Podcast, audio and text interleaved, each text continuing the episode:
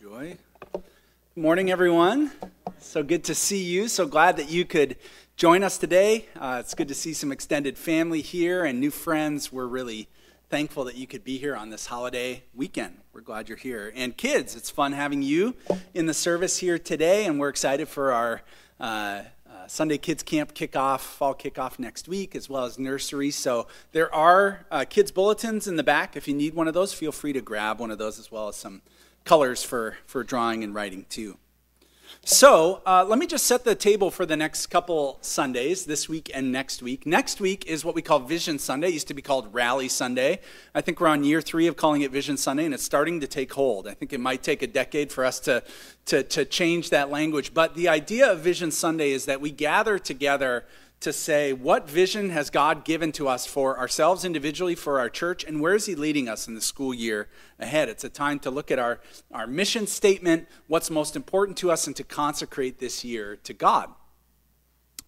And so today I want to sort of set the table to talk a little bit about that by talking about the values that we have, our vision and our values. This is not really a sermon today. It's more of a it's more of a talk uh, it's more of a conversation where you don't have any lines, uh, but I think of it as a conversation, um, as an opportunity for us to take a look at some of those values together and to go, God, where are you calling us? What are you leading us to in the year ahead? And my hope and prayer as we walk to communion later on in the service is that you have a sense of God leading you towards some of those questions. Where, what vision have you given to me? What values have you placed upon me in this season of life? So, if you're able, would you stand for the reading of Scripture this morning? I know we've been in uh, Nehemiah this summer for those of you who are joining us today, and I know that our scripture readings have been really, really, really, really long all summer. This is a short one. Um, so I'm going to invite you to just close your eyes, if you would. Take a deep breath. Let these words wash over you. I'm going to read them slowly. Hear God's word from Colossians 1 18. Christ is the head of the body. He is the beginning, the firstborn from the dead, so that he might come to have first place in everything. The word of the Lord. Thanks be to God. You can be seated. Uh, last week, we had an awesome celebration, Baptism Sunday here, where five of our own uh, were newly baptized, and hundreds of others came into the portable hot tub that we have that serves as our baptismal pool to remember their baptism. It was just a beautiful service. And we talked about identity last week identity.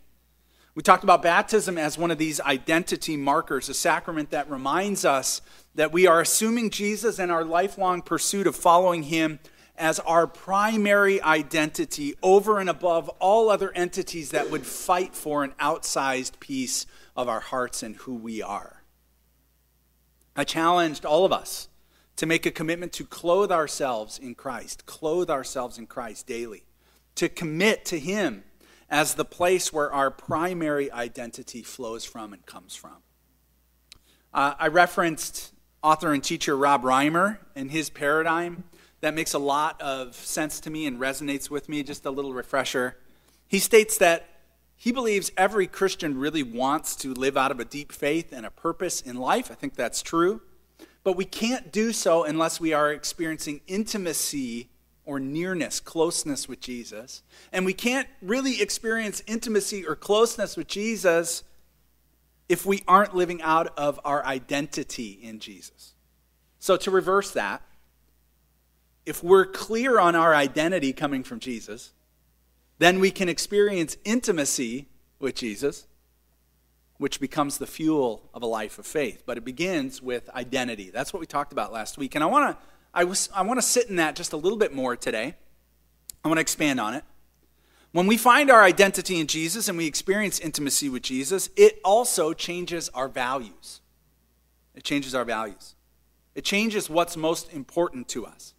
When we derive our identity from Jesus, we find that our values begin to look more and more like the values that we see on the pages of the Gospels of Jesus Christ himself. Let me give you a, a little example of, of this. Uh, the school year has started. Our three kids are all in the public schools here in, in Hinsdale, a couple weeks in. and uh, which means that we're maybe six weeks or eight weeks away from parent teacher conferences. Parent teacher conferences. I was reflecting on parent teacher conferences uh, as I was thinking about values here today.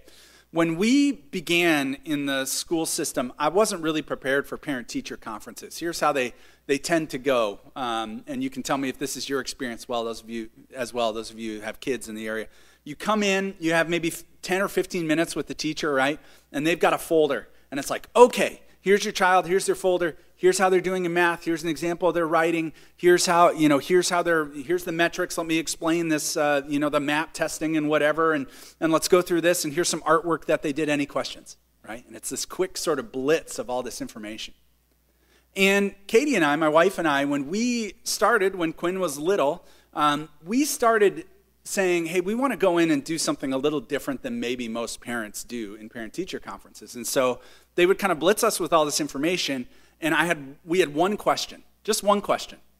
And the question was, oh, thank you for this information. Our question is, is our child kind? Is our child kind? We decided, not that the academics don't matter to us, not that grades don't matter to us, not that um, you know their level of reading or math or whatever isn't important to us. What was most important to us is are they kind? Are they kind to their classmates? Are they kind to you as a teacher? Are they kind to the custodian? Are they kind to the crossing guard? Are they kind? That's what we wanted to ask. And it was amazing as these teachers have gone through the folder and they're going through all this stuff. When we asked that question, the amount of them that went, Whoa, what? I'm not used to getting that question. My guess is that a lot of these teachers, and you can tell me those of you who are in education, a lot of the questions are, yeah, but how are they, how are they grading out? And, and, and where do they stand in terms of their peers? And, and are we ready to go in this accelerated class? Are we ready to do this? How do we push them further? How do we get them into the college they want to get into? So, far, so on and so forth. And we have high schoolers, junior hires, and, and grade schoolers. We still ask that question Are they kind? and almost every teacher looks at us and goes, I'm not used to getting that question. And here's the thing that came out of our values as parents, right? That came out of our values for our kids. Our values are an indicator of how much intimacy we're experiencing with Jesus and consequently where we're getting our identity from. So I want each of us this morning, as we get ready for Vision Sunday next week, and I sort of lay out the vision for where we're headed, I want each of us to consider this for ourselves, for our own lives, for our families. What's most important to us? What do we value? What kind of value are, values are we projecting to the world around us? Now, there's always a risk to this kind of exercise. It can become pretty individualistic. We can sort of form values that we think that God might have for us, right, around our concepts of Him. And that's why it's good for us to turn to our text. I know I said it wasn't really a sermon today, but I am going to do a little bit of textual work. Colossians 1, Paul states that Jesus is the head of the body. The body is a, is, a, is a common sort of analogy or image that's used to talk about the church as the hands and feet of Jesus Christ. So, the church, this, this gathering of people here, Paul is saying that Jesus is the head of our gathering here. Head is actually kind of an unfortunate translation. The, a better actual term uh, or way to translate that original word is source. Think about a river where the source of where that river comes. Is it spring fed? Does it come out of a tributary? What's the source that's feeding that, right? In other words, Jesus is the source of our identity, not only as individuals, and not even primarily as individuals, but for as a church as well, as a gathering of people. So just as we are individually called to clothe ourselves in, in Christ daily, and that and that that stands, I, I still want that to be a call that you have today our churches need to do that work too to make sure that our identity as a church is coming from Christ so that we can experience intimacy with Christ as a church, as a people, and that we can live out in, in, in faith the mission that He calls us to and be faithful to Him. And we desire our church to always take their identity from Jesus, to experience intimacy with Jesus, and to have values that reflect Jesus so that, as Paul says, what an awesome way to say it, too, right? So that Jesus might come to have first place in everything. What's another way of saying that? Primary identity. That Jesus might come to have first place in everything. That's our desire. Churches, it may not surprise you to know this, churches can very easily adopt values that Jesus never intended or talked about. We can get hyper focused on numerical growth, right? Growing in number at all costs. We can get focused on image, having kind of the, newest, the best, the brightest. We can get obsessed with our power or status and culture. We can get obsessed with budgets and facilities and staffing and our social media feeds. But I, I want our church to ask questions that most other people in the culture or institutions in the culture don't ask. It's not unlike sitting at those parent teacher conferences. I want to get down to the true values that are most important to us, that speak to Jesus as the source of everything that we're doing here, so that he might be first place in all things. So, to do that this morning, um, I want to actually go through our core values. Now, if, if you're a visitor with us this morning or you're not normally with us, you might be like, oh, geez, we're going through this. Is actually good. This is a good thing. You're going to get a sense right in the front door of what our core values are. Some of you have been in this church for 50 years, uh, you've grown up in this church. And maybe you go, I don't know what our core values are. Well, we've actually had a team that's been meeting for almost a year uh, called the Long Term Strategic Planning Team. And we had a number of things that we needed to start working through uh, as a church, kind of looking out in the next three to five years. But in their wisdom, this group, before we started doing any of that work, said, well, we can't really make any of these decisions until we define what our core values are as a church. And so we spent a couple months before we'd made any other decisions uh, on long term stuff to go, what are our core values? It's important for me to walk that through with you so you all understand what our core values are. And then I have a challenge for you all at the end of that as well. So, five core values. I'm going to walk through these. You with me? Everybody with me? Okay, I'll check after number three to see if you're still with me, okay? All right. First of all, we are an authentic community. An authentic community. I love that they chose the word authentic here. Um, if you think of the church as a family, a family does life together. And that's our desire here too. It's very easy for us to come, to say hello, to get some know somebody's name and to walk out the door, but we really want to be an authentic community. That's partly why we do prayers of the people which Joy led this morning and why we will continue to do that and fight to continue to make that part of our worship because we want our community to be an authentic one where we do life together. Where someone can raise their hand or in, in the midst of a conversation say, I'm really hurting over this.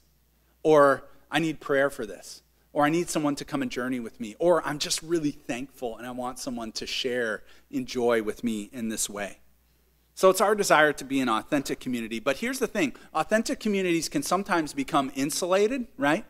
Where it's like we know each other, we're really doing life together, but we want to be an authentic community that whether you've been here 50 years or you've been here five minutes, that you are welcomed into this authentic community uh, with open arms and said, yes, you're valued here as well. Second, our thoughts and our actions are biblically centered. We have lots of different options to go. How do I make decisions? How do we live? How do we do what we do? How do we choose the programs that we choose? But if we look into um, the history of our denomination, there's this question that our earliest founders asked Where is it written? Where is it written? Meaning, when they were deciding how to do church together, life together, care for one another, uh, fellowship with one another, they said, let's go to Scripture. Let's not try and invent something new. Instead, let's rest on this, this book that's been pored over by some of the greatest thinkers in the history of the world and found to be true and good. And let's, let's center all that we do, our thoughts and our actions, biblically. And you'll see that in the way that we program. We're centered around God's Word. Third, we commit to actively following Jesus. This is something that I've talked about a lot. We are sold so often that faith is really a positional thing. If I believe the right things, if I situate myself in the right way, and, uh, if, if I have my understanding of God and Jesus and the Bible and the church all good, then I'm good. But the reality is, we are called to actively follow Jesus. Actively follow him, a daily opportunity to depend upon the Holy Spirit's leading to actively follow Jesus. Not a positional sort of sense, like I just want to stay in this good place, but a daily surrendering and following Jesus. So, an active following of Jesus. All right, that's number three. Everybody with me? Still good? All right, great. This is fantastic. Four, we value a legacy of mission. A legacy of mission. You sitting in this sanctuary right now should be a reminder of the legacy of mission. The people who called Hinsdale Covenant Church in the 1920s during the Great Depression built this sanctuary with their own hands. There are, there are uh, records up in the archives of, of little old ladies in the church who were donating 10 cents a week for bricks. This is a, this is a church of 60 people that built this beautiful sanctuary that could seat 150. Did they understand a legacy and mission that extended beyond them? I think they did. And we stand on their shoulders and we go, God has planted us on the corner of 4th and Garfield on the BNSF train line for a reason. And, and this church has been living out that mission for 130 years. And we continue to do so. What this means for us is we don't just make decisions based on what's good for us right now, September 2021, but we say, how do we bless future generations by our faithfulness right now? And then, fifth, we act as faithful stewards. I'm, I'm constantly amazed. I mean, you can just take a moment to look around when you're driving home or walking home today. Can anybody deny that we are so blessed, right? I mean, the beautiful homes, the, the, the beautiful streets that we live on, the, the food that's available to us. We are so blessed. We have access to so many things. God has blessed us in so many ways. Truly, we are so rich in so many ways, each and every one of us. And we recognize that when God has given us so much, we are called to be stewards of what God has given to us. Certainly our finances, yes, but also our talents and our time. These are things that God calls us to, to give faithfully, to have a generous heart towards. And we do so not simply to say that we've done something good, but as a matter of our discipleship, because we believe that that brings an intimacy with Jesus when we choose to be good stewards in this way. So, those are our core values that we've established. Where there might be a tendency to focus on numerical growth or relevance or marketability, we want to get to the, the most important values. Is this community authentic? Is everything that we're doing biblically centered? Are we rooted in Scripture? Are we actively following Jesus together? Are we valuing and moving forward this legacy of mission? Do we recognize all that we're indebted to and how we can pay that forward for future generations? And are we being faithful stewards of all that God has given to us? These are not the values that every institution in our area is going to place, but these are values that flow from this church whose identity has been rooted in Jesus for such a long time. I, I share these with you this morning because I want you to understand our vision and values. I want to set up our Vision Sunday next week as I get more specific about what that means for us. But I also want to implore you to not just look at this and go, okay, values for the institution. I understand you got to do that. No, actually, we need you. We need you to live out these values in your life, or else we don't have any sort of hope to live them out as a church. Because the reality is, the church is not a place you go to. This building does not own these values. The church is a people, the church is you, and the church is me.